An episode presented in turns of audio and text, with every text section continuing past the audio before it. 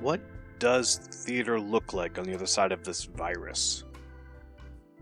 Some variation of that question has been asked and answered in a million different ways. So many of these answers spoke to my heart's desire to see a more robust and diverse offering around the country, to see wholesale change in the way theater business is done. One of my greatest concerns, though, is that administrators, boards of directors, and artistic decision makers will, when the time comes, program from a place of fear rather than opportunity, and the result will be a melange of Shakespeare retreads and dozens of productions of new plays by everybody's favorite writers. What worries me most is too many theaters will not be able to even return at all when theater becomes a thing again. I can't stop thinking about the loss of new voices. The ones who have not broken through already. I worry about the playwrights who have been writing and hustling for years to get that first production only to have it dissipate into the ether when the theater's closed. Those are the writers we may never see or hear from again because when we start up, there will be far fewer theaters producing plays and a great deal of pressure to make up lost revenue. I know I'm being cynical. I can't help it, but I'm hopeful that there will be some risk takers that rise into leadership positions, those who don't see that new, unknown, unanointed writer as a risk, but instead as a gift. I know those leaders are out there. It's it's hard to do what we do, and if you've been listening to this podcast for a while, you know while there isn't a single way to make it, and the entire concept of making it is dubious, there is this unifying element that nearly every playwright I've spoken to has mentioned. Somebody at some theater took a chance on them, believed in them, gave them a first production. But with fewer theaters come fewer literary managers advocating for the new writer, fewer submission opportunities, fewer new play slots. Did I mention I'm worried? I do have a hopeful side. I'm hopeful that those of you out there just starting out will keep at it despite the unknown future. I want you to keep writing and sending your plays out and trying to make connections and friends at theaters because the truth is, I may be worried, but nobody knows anything about what the future looks like, especially me. Anything can happen, but it won't happen for you if you're not in it anymore. And what helps me get through this and continue to bang away on my keyboard is the knowledge that there are so many great people out there working their asses off to make theater better some of them lost their jobs, but not their wills. Knowing they are out there pushing artistic leaders and boards to be better and not produce out of fear gives me hope that when this thing is behind us, whenever that may be, our future will be different in ways we need it to be, and nobody will be left out.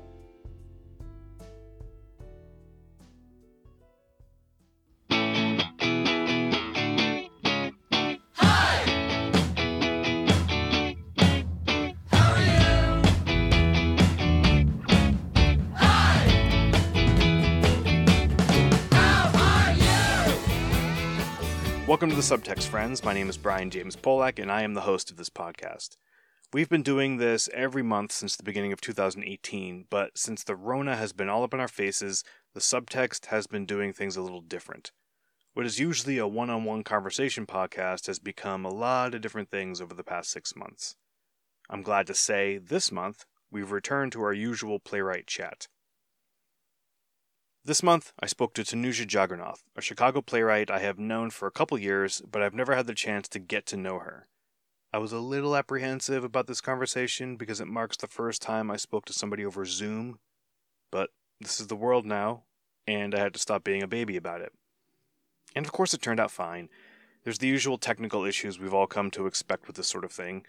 Technology is a wonderful and terrible thing.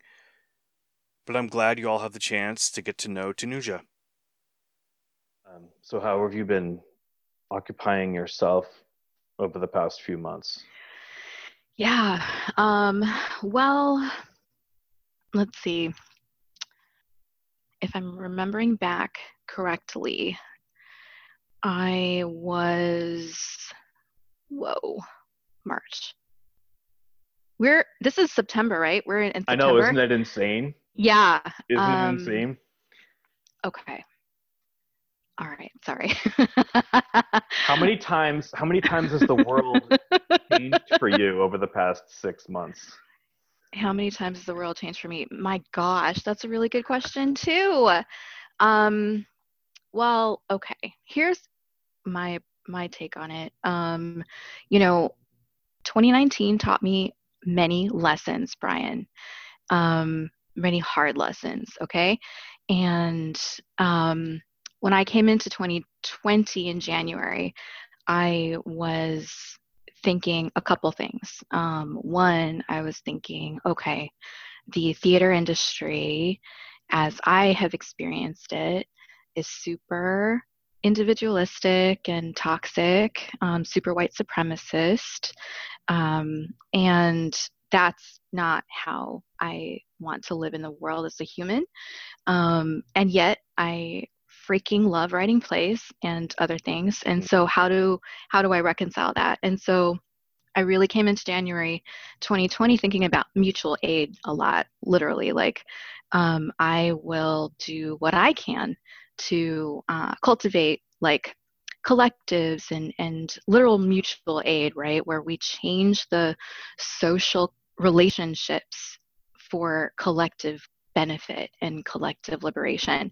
Um, so, what does that mean? It means I was like, well, okay, you know, I will continue building with this group of POC playwrights to have a regular, um, you know, writing group and reading group that is just POC only. So, it's giving people of color space beyond an external white gaze, right? So, you know, I cannot help anybody with that internalized white gaze, but at least um, I can help create a space for people of color to hear their their work um, and dig into craft without having to navigate some of the more overt things that come in uh, mixed rooms or predominantly white rooms. Mm-hmm. Um, so I was like, okay, I'll work on that. And then um, I've been working with um, Olivia Lilly at Prop Theater on um, a musical devised adaptation of Faust, and so we've just been preparing for that. Um, so when we when the pandemic really began, the more physical based theater jobs that I had, those kind of were like, well, okay, we're postponing, we're canceling. And I am not going to lie to you, Brian. I was ready for a break. I was ready. I was tired. I was kind of heartbroken and just like ready to pivot, ready to refocus and go inward. And uh, so you mean you mean coming into this year, you were ready to pivot? Yeah, away from theater. Not away from theater, but pivot pivot um, toward mutual aid and toward mm. projects that felt um, aligned with my personal mission as an artist, if that makes sense. Mm-hmm. So, mm-hmm. um, like a couple things fell away and it was like okay well you know now i can focus on faust and now i can focus on my organizing. Um, so before i came to theater in 2016 um, i was an acupuncturist and um, i helped create events and um, i picked up some skills and tools along the way. So in march um, with the space and time available, I pivoted toward um, some local mutual aid organizing and um, started working with Edgewater Mutual Aid. And uh, one of the things that I have a little bit of experience in is um, working on like conflict resolution and community accountability processes. So I started helping out with situations that needed some support. Um, so all that to say, I was ready for to focus on mutual aid. The opportunity presented itself in March and April. So I was like, all right, theater industry, um, do what you got to do. I'm going to mm-hmm. focus on mutual aid in the face of, wow, we have this pandemic. It's a material condition that I think we should all be responding to. Um, you know, and then we started seeing um, the very I think of them as um, long overdue uprisings against white supremacy, right? So that has been, wow. I think the thing that I've been hearing and thinking and seeing and like what I want to affirm for a lot of people is for decades, right? For decades, if not centuries, but I know for decades, organizers have been talking about disability justice, trying to bring in, you know, um, critiques of the way we work, right? So um, I could I could name them, but I think if people do just a quick search for disability justice activism, they will find everybody they need to find. But I will definitely lift up Mia Mingus, um, Leah Lakshmi, Piepzna Samaras, and many others. Um, also, people for decades have been trying to promote the idea of prison and police abolition. So, uh, Mariame Kaba, in particular, comes to mind, um, as well as some some really amazing Chicago-based people, Barbara Ransby, Beth Ritchie. Um, we have so much already laid out for us in terms of like how to practice disability justice, how to practice mutual aid, how to practice prison abolition and police abolition. So now we're in this moment where I hope a lot of people are seeing the relevance for all of that if they haven't seen it before. And then I think we're also seeing like some institutions being like, okay, I guess it's time to listen. right. So there's been so there's been so much happening over the past I mean, there's been so much happening and needing to happen for the past forever right. but concentrated in these in these six months so far there's been so many um, protests and so many statements and, and a lot more pressure being uh, real direct pressure being put on theater institutions for example um, and a lot of institutions are responding do you get a sense that actual real change in the way that it needs to manifest is manifesting? I don't know. Um, all I all I can really speak to is my experience uh, right now with like, um, you know, the one theater company that I'm working directly with um, on Faust, right? So I'm working with Prop Theater, and um, you know, in our room, uh, I would say yes. Um, I would say, but this is kind of a thing that Olivia has been open to since I met Olivia, right? Um, really asking, you know, how can the rehearsal room be an equitable space? And as devisers, um, I think a democratic process and listening to people and really incorporating a multiplicity of ideas and not just centering one vision and one voice. I think that that ethic and practice was already a thing. So in this moment, it it doesn't feel like I have to push really hard um, to be like, yes, and let's let's talk about this, let's talk about that, right? Um, uh, and I know, and I can't speak for um, prop theater, but what I do believe they're doing is really asking those hard questions, being like, how can we put into practice institutionally um, some of the really awesome things that we do in our rooms? Um, and that's a that's a process. I know that's a that's a big process, and um, I know Olivia is trying to engage her artistic associates in that conversation, you know, to the best of her ability, right? Um, you said in in 2016 you came to you came to theater. Did you have no relationship with performing arts or, or playwriting before then? Pretty much, yeah. Um, I've always been a writer, scribbling things. Um, and I've always wanted to do theater. Um, freshman year of high school, um, I was basically given the information from my parents that um, if I don't get a scholarship to go to college, I probably won't be going to college because it's really expensive. So um, I learned in freshman year that if you happen to graduate at the top 5% of your class, you I grew up in Arizona, so you qualify for a full ride um, to one of the state schools. So um, I remember freshman year in my English class, we we we set these goals, and I made it my goal to graduate in the top five percent of my class. And the way that I interpreted, you know, what you needed to do it wasn't just about your GPA. Somehow I got this idea that you had to do every single thing in your school in terms of extracurricular activities. so uh, I played tennis. I played volleyball. I was on student council for four years. I was president of the Science and Environmental Club. I I even spent some time in the physics club. Um, doing what? I don't remember. so I did so many things, and um, uh, ended up graduating second in my class. Why am I saying this? I'm saying this to say I was really busy.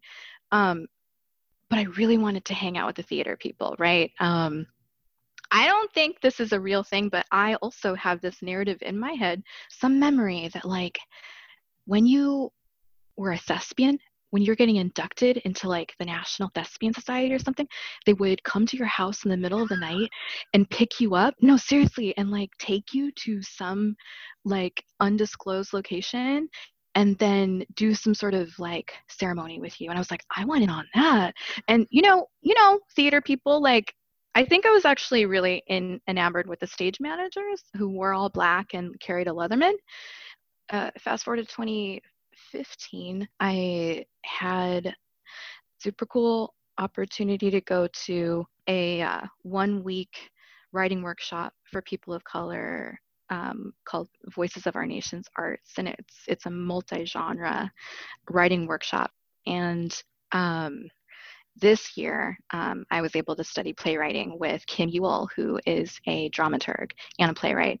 And that week was amazing. That was in the summer of 2015. Um, you know, I came in and I was like, y'all, I don't have a theater degree. I don't have anything. They're like, you don't need a theater degree to write plays Tanuja.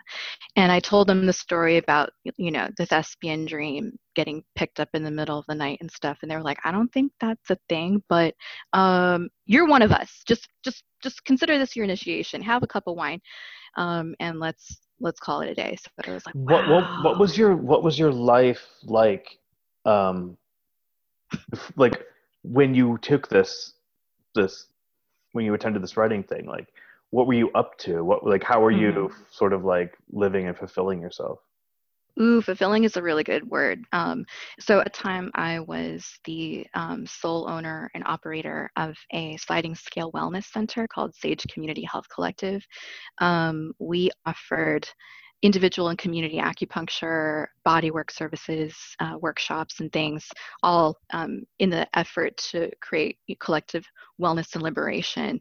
Um, and we had a framework that I still try to apply to my rooms and spaces that I'm in, which is, you know, we were body positive, um, trauma informed, um, and harm reductionist. And um, you know, I was doing, I was working my butt off, is what I was doing. So, you know, six to seven days a week, um, trying to basically like run the space, um, manage people who were renting the space, taking care of my own patients. I was an acupuncturist at the time. Um, you know, and that involves all the like marketing, outreach, patient research. Uh, I wasn't getting enough rest and um, I mentioned 2015 too because that is the year that uh, my best friend passed away from cancer. Um, so I was like, when I went to Vona, I was in a moment of a little bit denying the inevitability that she would be passing away soon. Um, and I actually came back from Vona and about a month later got, you know, one of those finality types of emails from her, which was sort of like, we're not going to continue treatment, and you know, this is it. So um, I can say when I went to Vona too, I was also in a process of like, you know, grieving um, the changes in my collective. We had started as a four person collective. Um, we set it up where as a worker collective so everyone owned um, a fair share of the collective everyone made the same amount um, the challenge when you're an acupuncturist and a body worker um, there aren't like tons of um, you know grants and money just laying around for you um, you can take loans out and things but we didn't do that, we also chose not to be a nonprofit. And so we were a business. And so uh, we did our best. Um, we charged what felt was ethical. Um, that did not really pay us a living wage. Um, so, yeah, by 2015, I was definitely feeling it um, physically, mentally, emotionally, financially. Um, not paying on my student loans, watching that debt creep up, mm. um, you know, the interest adding up, right? It wasn't it wasn't a cool situation. I was doing a lot of work to create community for other people um, while feeling quite isolated myself, right? So it was like this perfect storm of not good. Um, one of the things was all this. Ha- sorry, was all this yeah. happening in Chicago? Yes. Yeah. Okay. Mm-hmm, for sure. So when Pam passed away in November of 2015, I was like, okay, we're done. we're calling it a day. Mm-hmm. Um, and uh, life is short. Um, um, and if there are things that you want to be doing, you really need to go do them. Because I think, you know, I had um, lost my father in law um, back in 2006, and that was a blow. And that was a, a huge uh, moment where, you know, we had to grapple with mortality. But losing my best friend, um, she was not even 36 when she passed. Um, you know that that really drove home this idea that like uh, I'm not special um, and time is not in my control. Um, so here, let's go. Let's let's let's get to it. So, um, you know, I, I gave uh, you know the disappointing news, time to close Sage, and uh, in I want to say March of 2016 we closed.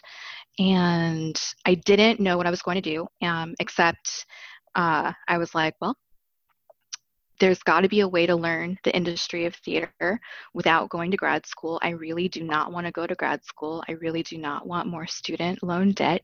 I reached out to Chicago Dramatists, um, where I had taken a playwriting class before with um, uh, just like the basic introductory playwriting class. Why is um, that funny? It's funny because I took it so seriously. It oh, oh okay. I was like, I was like, I don't know what the context was for that because there's there a story. Laughter. I took it so seriously, is what it was. Like the the class, I think I took it maybe in 2014, and you know, I was like, okay, it's time to write plays you know and um um so anyway i was like okay why don't i just check out chicago dramatists so i go um, I, I literally walk in the door um, the intern coordinator happened to be there i say hey i'm wondering if you're offering any internships and um, the intern coordinator at the time was like, "Oh yeah, cool. Just you know, why don't you email me your cover letter and resume?" And um, at the time, Chicago Dramatist was located on the second floor at 1105 West Chicago, right above the Big Shoulders coffee shop. So I literally went down to the coffee shop, um, got a coffee, sat at the counter, started up a um, Google Doc on my phone, and wrote my little cover letter with my thumbs. um, I was like, I think my resume is up to date. Yes. I emailed the person and um, a couple days later, they're like, yeah, cool, come over for an interview. So, interviewed, got the internship, and that summer was magical. Um, I get to take free playwriting classes. I'm finally doing theater at a new play development center, um, and I'm learning and I'm seeing, um, you know, some of the things that we know exist in the theater industry. We're talking the problems. We're talking white supremacy, we're talking right. sexism, we're talking um, the challenges of like under resourced nonprofits, we're talking like unfair workloads. We're talking um, kind of gatekeepery types of behaviors. We're talking, I call it all reindeer games and shenanigans, is what I call it, where it's like you don't say what you mean, you don't mean what you say. Um, there's a lot of ego, and you kind of have to like kiss people's butts in certain situations and like fake shit. I don't like that. I don't like to be like that.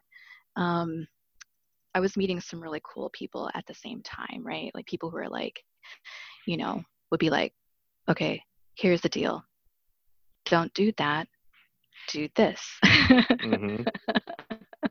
here's how yes and works in right. a meeting. Um, no, but I was learning. I was just sponging things up too. I was just soaking it up. And at the time, I was like, you know, okay, so this is my DIY MFA. Um, this is if I was to go to a, um, sorry for the sound in the background. If I was to go to a typical um, learning institution, um, I know I went to grad school for acupuncture, right? Um, I'd be dealing with probably similar dynamics. Um, so consider this an alternative to grad school, focus on what you're here to learn. And so I did. And um, that unpaid internship turned into a part time job due to, um, we'll call it um, administrative turnover. And then turnover in the arts admin world. And then um, part time became full time and and, and um, that's when I got my first ever operations job and I learned like oh I have a mind for operations. Cool.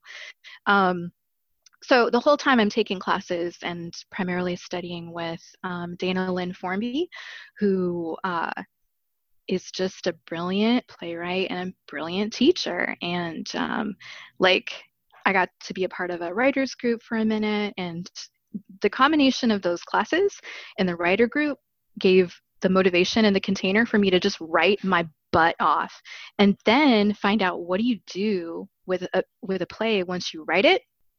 I set up a new play exchange profile. Um, I learned the value of you know submitting things.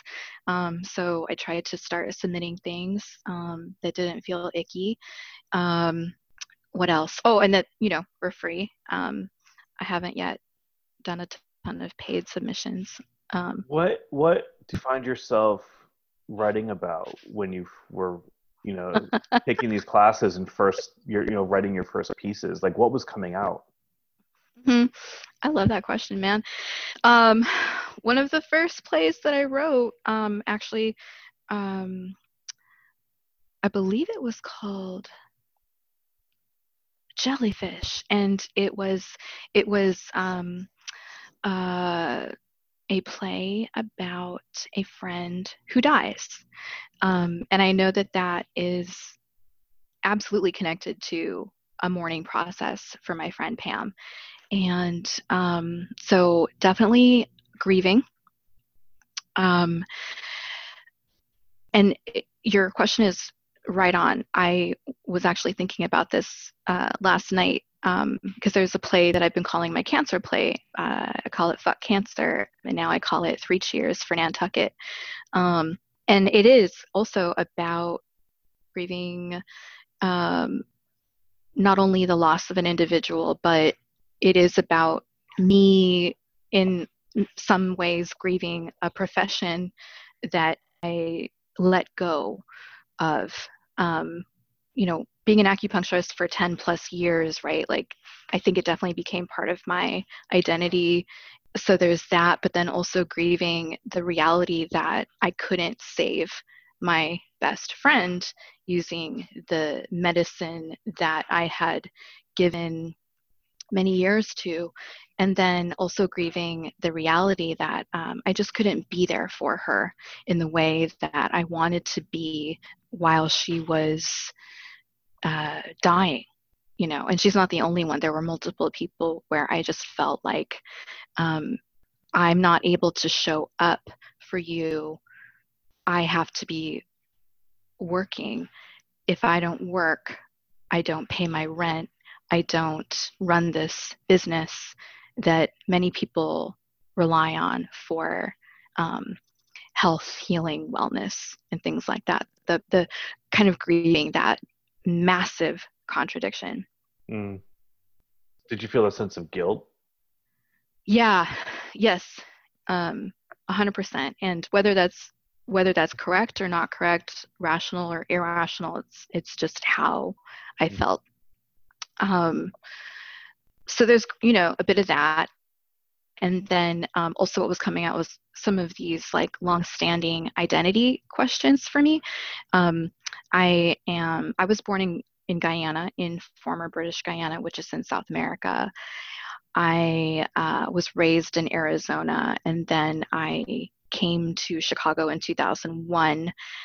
Um, so this question of like what is Indo-Caribbean identity is um, really huge for me. Um, what does it mean to be an Indo-Caribbean person in the U.S.? Um, and so I started writing a play that deals with some of that. Um, I started writing a play that deals with some um, childhood sexual abuse that happened when I was real young. Um, I started writing about also like the challenges that come with running a collective and having to rely on other people. I mean, all this stuff just started coming out. Um, and, you know, it's funny because I, I, feel like I've been a writer forever, um, but something about the form of playwriting rooted in image, rooted in um, like juxtaposing conflicting images in particular, um, telling a story through a certain structure with imagery. I think that just like woke up all this stuff and it it kind of makes sense to me when you think about like um, trauma often being housed in your in your right side of your brain as they say um, and in how the did, body yeah, yeah, how did you or how do you because i'm sure it's an active process today how do you take trauma or or, or use trauma to create in the creation of of making something i'm not sure if i'm wording that question right but you have trauma in your life and you're writing about it how does how does one become another that's a really good question um, i think for me i just listen and start there. Mm-hmm. so that's really vague, but it means like um, getting into the body. And um, my first writing coach ever uh, was Minal Hajratwala, and I met Minal in 2009, I want to say. Um, Minal wrote a book called Leaving India, and I saw that and I was like, oh my God. It was just a revelation because I had never seen a book um, until then that actually named Guyana as a location to which Indians had gone. Um. You know, from in, so she wrote a whole book about the the Indian diaspora, and um, I was like, I have to reach out to this person, and she um, was like, Yeah, I, I, I do body based writing classes. So I took a class with Minal um, called Writing from the Chakras, and her approach that I've been using since then is you know get into your body whether it's through meditation or gentle yoga or some practice. You could dance party it whatever mm-hmm. you listen and you you pay attention to the images and um and stay with them right and um i think that's that's that's how i do it and then um like i'm listening for what i'm obsessed with and just not telling myself, okay, no one wants to hear about that. You may be obsessed with, you know, white supremacy culture, um, but mm, why don't you write about something more appropriate and marketable, like, mm. oh, I don't know, what's Mindy Kaling writing about these days, right? Like, it. Uh, so just kind of um, for me, and I truly give everybody right the freedom to be the kind of writer that they are and need to be and want to be right. But for me, I, I guess it means yeah, like listening for what needs to be said. Have you ever had a fear of of sort of triggering yourself by you know thinking about past traumas and you know re-experiencing them through mm-hmm. this process? Yeah, for sure. Um, uh, I my experience, honestly, is um, I'm often triggered. Okay. And it's not just because I'm trying to make art in order to heal, right? It's um, going into certain spaces, going into certain rooms, experiencing certain microaggressions. Like I'm constantly experiencing like, whoa, this reminds me of this really terrible thing that happened, or whoa, you know, theater from from my experience, um, there's a lot of harm that's happening constantly, right? And so um, I'm regularly uncomfortable. Um, if I am working on something and it is bringing up a lot of emotion and a lot of discomfort, um, I take a break. If it's if I'm writing for my own benefit and for my own healing, I know that it's worth it. And um, there are you know tools and techniques you can use to to get words on the page um, and i think i think it's really important and it's delicate right to say like your consent to that kind of process is really important um, your self care in a process like that is really important. If you know you're working on something that is deeply personal and very real for you really like how can you take care of yourself you know before you start writing as you start writing and then after you start writing and then for me i think it's like the process has to be um, very self-motivated and self-driven. So um, it's tricky. It's really tricky. Like could i write for instance a play that was commissioned in that way? I don't know. Mm. right because there's sort of like a, a guiding structure associated with usually associated with that. Mm-hmm. and potentially like a coercion right? Like an external deadline or something. So you end up writing to the deadline um, right. um, instead of writing what you need to write right? Um, but I don't know. Deadlines are really awesome. I love a deadline too. So, um, what this what this is making me remember, there was a project that I did um, called the Body Project uh, back in probably I don't know 2014, and um, that small project um, we did when Sage was still open, and um, we got to have rehearsals in the Sage space was really special. And I wrote a piece that was exploring um, my childhood sexual abuse, and I remember being like, I'm ready to tell this story. And most of it I wrote on my bed, face down, just like um, with a notepad and a pen and like not even looking right but scribbling what i can scribble and then laying down mm. and taking a break and, but i got it done and um, you know i really don't know how it works but um, this is something that i had been you know obsessing about really my whole life wondering like what was the story and what's the truth? And after i wrote this piece and um, had a chance to be a part of this performance where i presented it i stopped obsessing about it. Mm. that experience brought me some integration. And so um, it was hard and I will I will definitely say like it was it was activating it was uncomfortable it was super intense um, and i'm glad i did it. You know it was healing.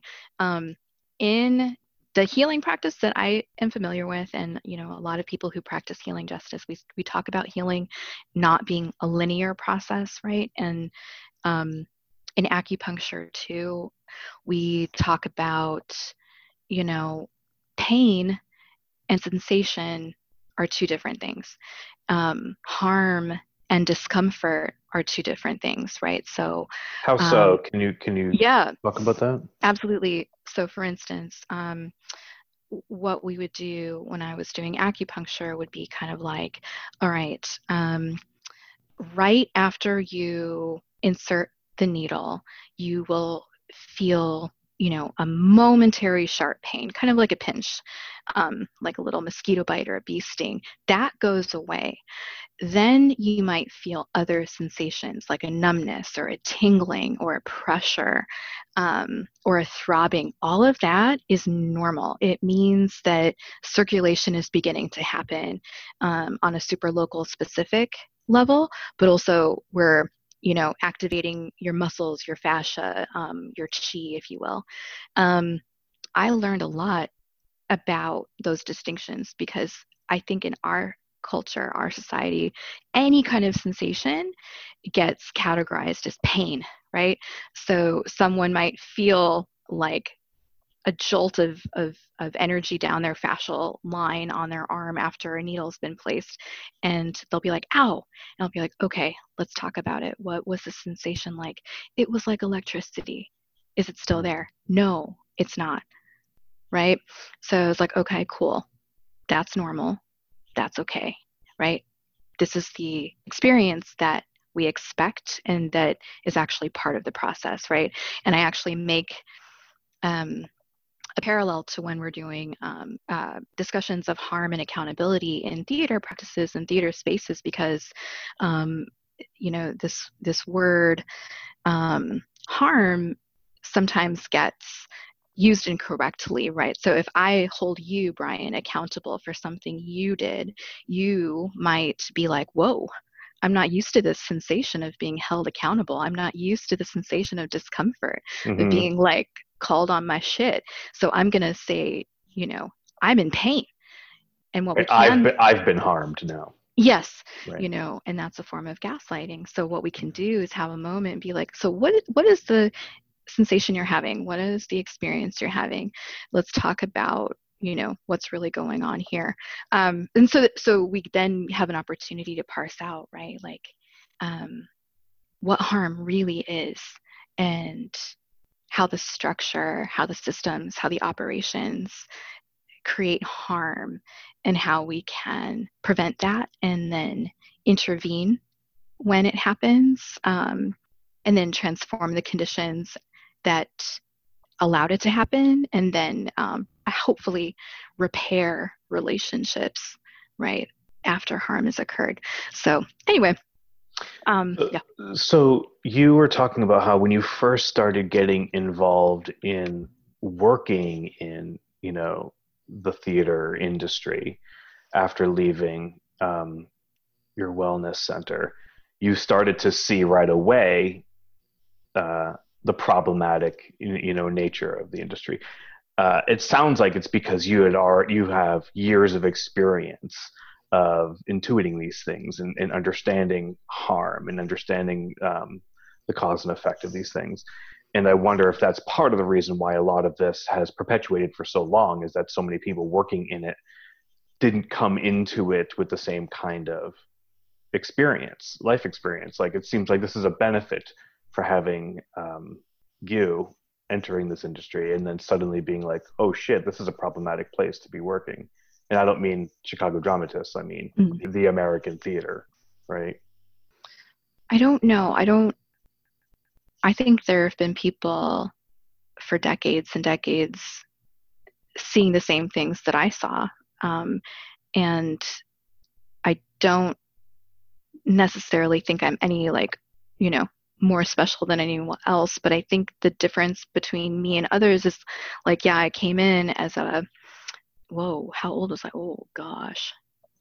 2016 i was 37 yeah so you know having had some years on me um, having made some mistakes having learned a couple things i i wasn't the frog in the boiling water that was used to it i was jumping into the boiling water you know um, expecting something very different.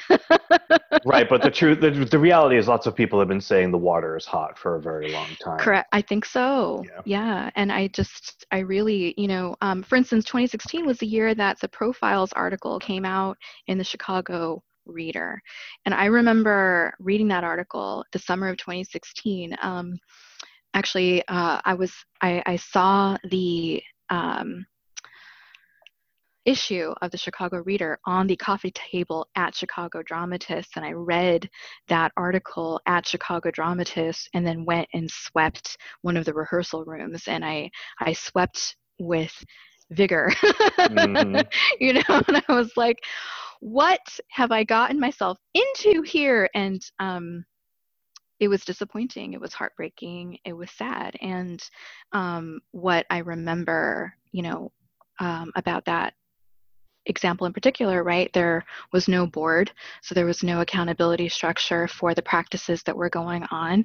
And there were people involved, um, like Erica Daniels, right, who had been um, told and asked for support. You know, she was aware of what was going on and she made certain choices to not address certain behaviors that we know are deeply harmful. So, right, like people have been trying to speak up and speak out and see change for a really long time. Right. And I think what I've been thinking on and talking to people about is in this year of 2020 where it seems like things are really beginning to coalesce in a way that they never have before will the necessary change actually take hold. And and i try i'm trying really really hard not to be not to be cynical about it. Um, so so i ask these questions of others in the hopes that somebody will you know give me some hope that mm-hmm. change will happen and um, thing there's another side of this and things will be better. And i don't mean covid i mean you know um, the white supremacy of of the american theater and the and and such so mm-hmm. of you like like you know things are coalescing and and people are talking in ways that they haven't talked before. Um, do you see this as like a turning point? I really do um, to be honest. Um, and i think that as a collective right i, I see um, different people putting out information in different ways. I see conversations happening in many different spaces. I see a lot of people saying, like, okay, enough is enough. Um, but then I also am seeing more white people and predominantly white institutions saying, like, oh, God, okay. Right? mm-hmm. like, we we made a statement. Now, how do we activate our statement? And I think that change in, in the industry and in institutions is not going to be immediate. Um, I will honestly be just watching, right, for the next year, two years, three years. Um, like in an individual, um, and this is this is what I know most intimately is when when I was working with patients. Um, you know, and if somebody came in and said, "I'm having these really intense um, sinus headaches," and um, I really want them to stop, um, we might talk about their diet, right, as one mm-hmm. thing, and I might have a hunch that the pizza that you eat every day may be contributing to those sinus headaches, right? In your general sense of lethargy. As a harm reductionist, though, I'm feeling called out right now. oh no, I'm sorry. Well, hopefully this will be helpful. I don't know. Um, but as a harm reductionist, I would not say, well, what you need to do is stop eating the pizza right now, right? We're going to have a conversation and we're going to say, how do you, what do you attribute to the harm that you are experiencing, right? The pain you're experiencing. And I would love to hear your analysis. And so then, based on your analysis, what are you willing to do? And if if someone's like nothing, then cool, I cannot do anything for you. What I can do is hold, you know, an open space. I can hold space for you to continue coming to, you know, I can move your chi. I can, um, you know, I can offer information, I can offer herbs, I can offer support, I can offer guidance, but the person who needs to make that individual change is um, the individual, right? So, on an individual level, you see small accumulations of small changes that add up to big changes, but it takes time. Um, on an institutional level, though, like the power is there to make change. The power is there to say, okay, we know we've got some open secrets that we've been keeping. It's time to come correct and say no more right? So um, I'm thinking of boards that that know who they've been sheltering, who know who they have been enabling. It's time for them to say, okay, we're done. We're done. it's time to do better now.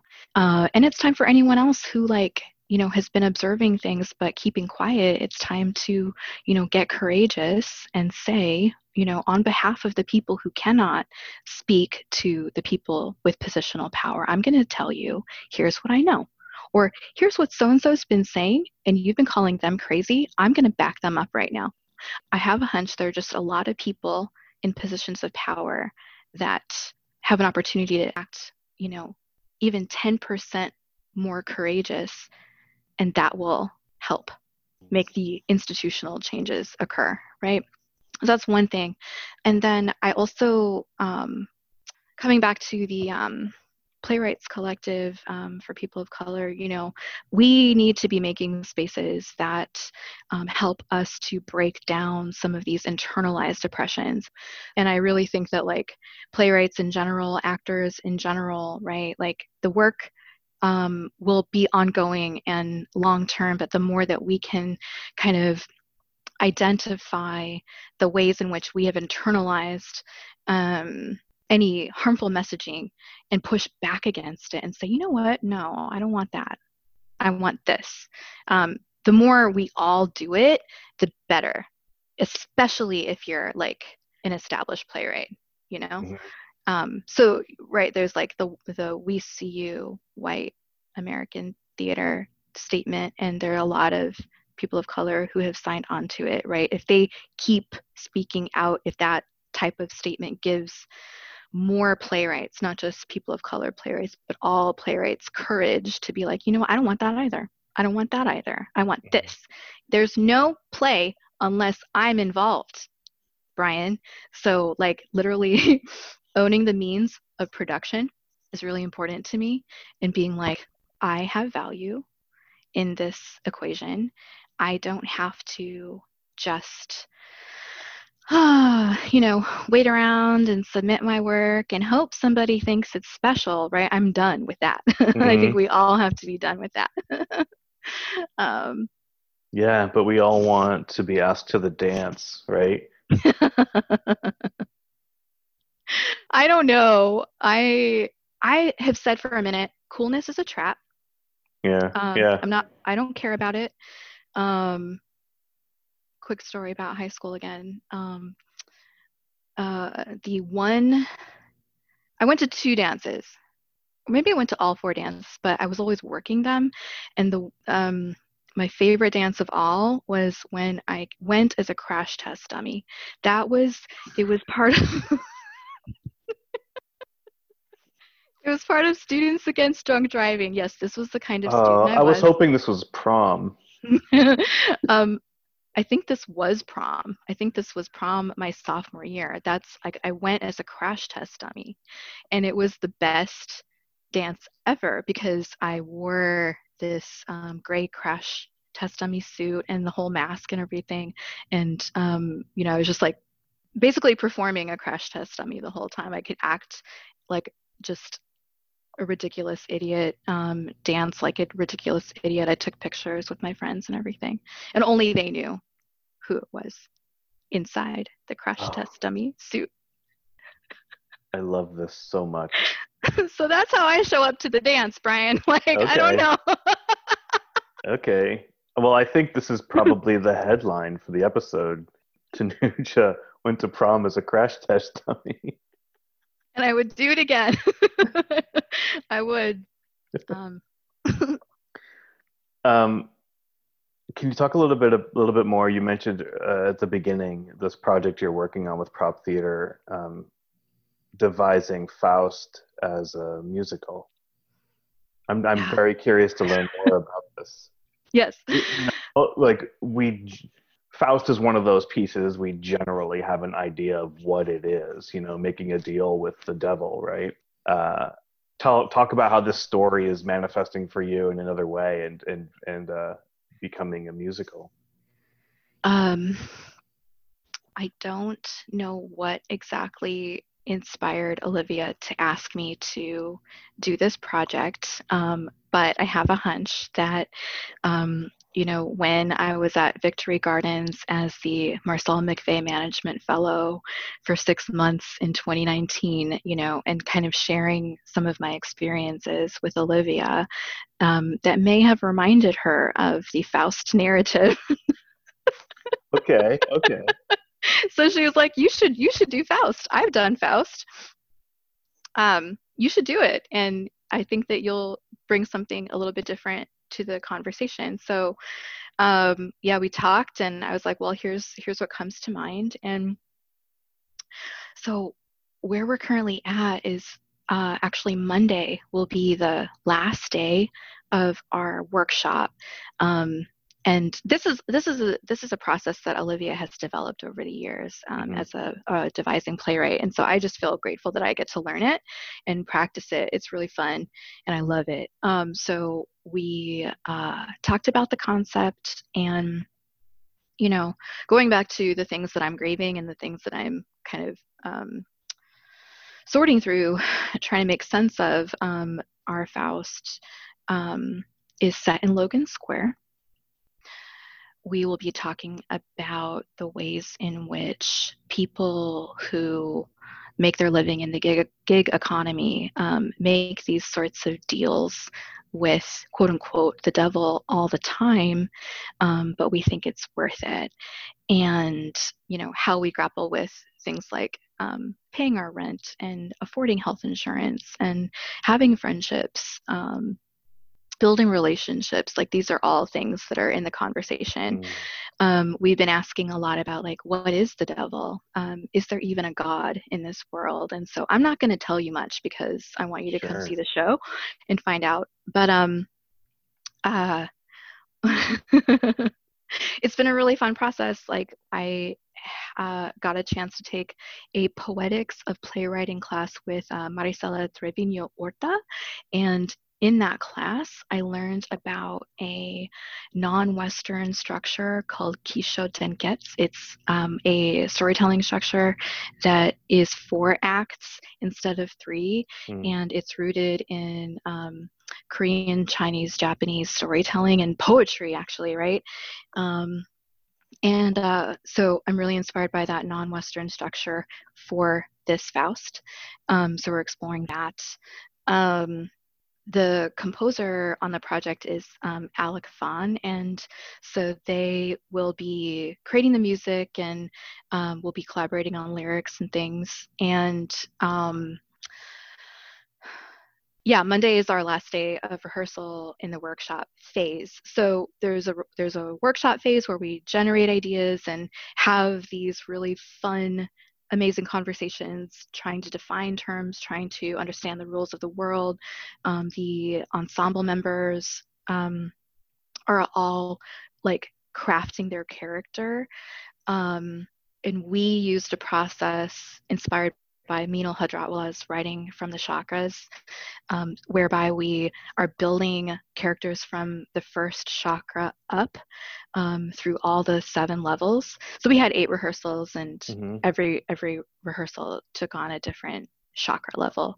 Um, so making space for the character, the ensemble members to build their character from the chakra up to really find out who is this person at their core um, and then how will they be interfacing with these systems of oppression. Um, so that's a big part of it. Um, after the workshop ends on monday i and alec we get to go away we get to write. Um, i have a first draft due at the end of november so um, wow that's super soon so, are, so is this is this process essentially um, the work you're doing with the ensemble and Olivia, essentially building the world together, and then you're taking all of these humans that the, that they created, and this is your structure in which you're going to then write a piece. Mm-hmm. Yeah. Essentially, these yeah. are the rules. Like these are the behaviors of these people. Mm-hmm. This is how they interact. This is how they feel, et cetera, et cetera. Mm-hmm. Have you worked in this in a process like this before? No. yeah. Um, I, I, got I had a chance to do a little bit of devising with Free Street Theater. Um, it was a different process, right? And um, but I, I love this process so far. I I love this idea that um, as a playwright, I didn't have to get to know all of these characters only by myself. I got to really take into account other people's perspectives and you know like what is um, sitting with them what is active yeah. for them what is exciting to them and i get to be like yes yes yes yes yes um, it's a little bit you know facilitating it's a lot bit curating right so i get to take like this is my notebook i have like tons of notes and um, i just get to go and i have a, a, a working outline if you will and um, then in november we'll have uh, or december have you know a reading and then the group can be like um, you know here's what's working here's what I would propose is actually more true to my character. Then I go back and write, you know, rewrites. Right, yeah. And if uh, our US government can do it, it really needs to do, um, hopefully uh, we can come back to theater in a truly safe way in 2021. So if all things go according to our hopes, um, it'll be produced in spring of 2021. Oh God, I hope that I hope that's a thing. I'm gonna be open. Yeah. Yeah. yeah. Good. I love this process. this process sounds this process sounds awesome. Like, you know, at the at the heart of what brings me to theater, and I'm sure a lot of people, and probably you as well, is the concept of uh, being with others and telling stories with others and building worlds and with others. And this ensemble building process that you all are doing and that uh, Olivia has created sounds it's like this idyllic perfect sort of like bringing together this what theater really is uh, and you know i love to go off by myself and start a new play from scratch and it's my world and my characters and mine mine mine mine mine uh, but there's something about the sort of like group investment right? When everybody has a piece of it and is building it from the ground up, um, that is just so lovely.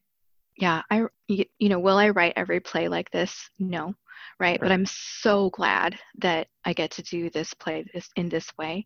Um, and speaking of investment, um, every single ensemble member, as well as the um, assistant director and the dramaturg on the project, everyone will um, get a percentage in our contract for royalties, right? Mm-hmm. So like um, uh, that felt important because the ensemble members everyone on everyone everyone who's participating in this workshop is giving and bringing so much.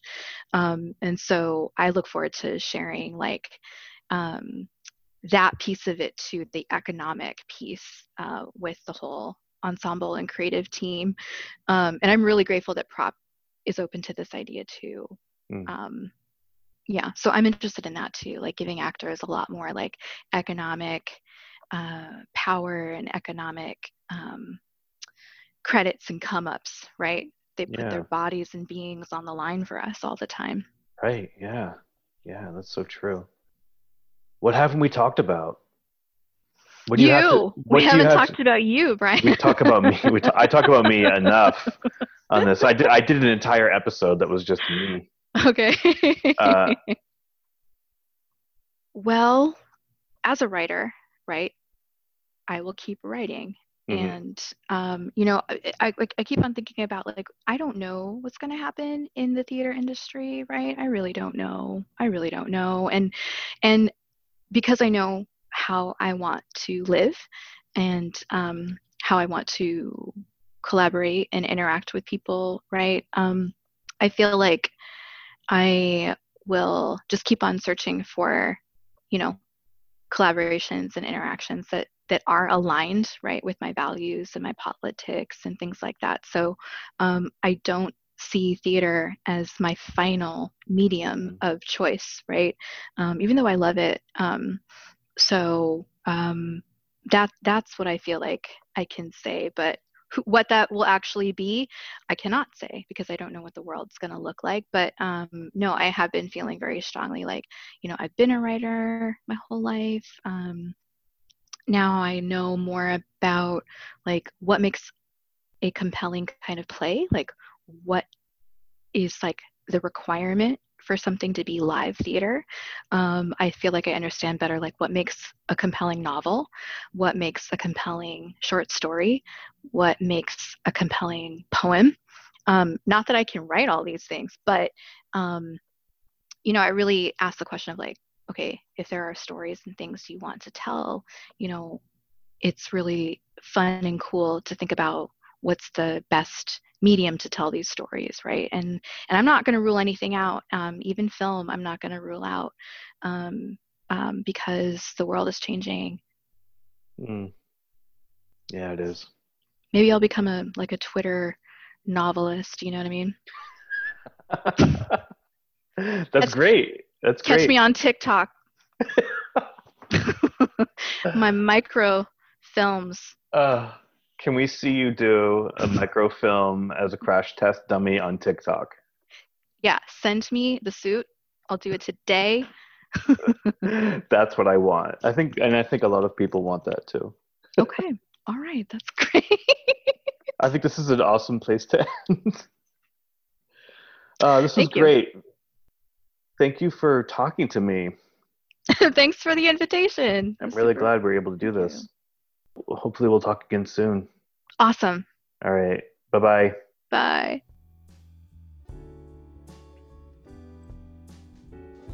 Thank you, Tanuja, for being my first Zoom chat, and thank you for listening. The Subtext is brought to you by American Theatre Magazine, a program of Theatre Communications Group. The podcast is produced and hosted by me, with help from associate producer KJ Jarbo. This month's episode was edited by KJ. The theme song is High by International Pen Pal. Please share the subtext with your networks, rate and comment wherever you get your podcasts.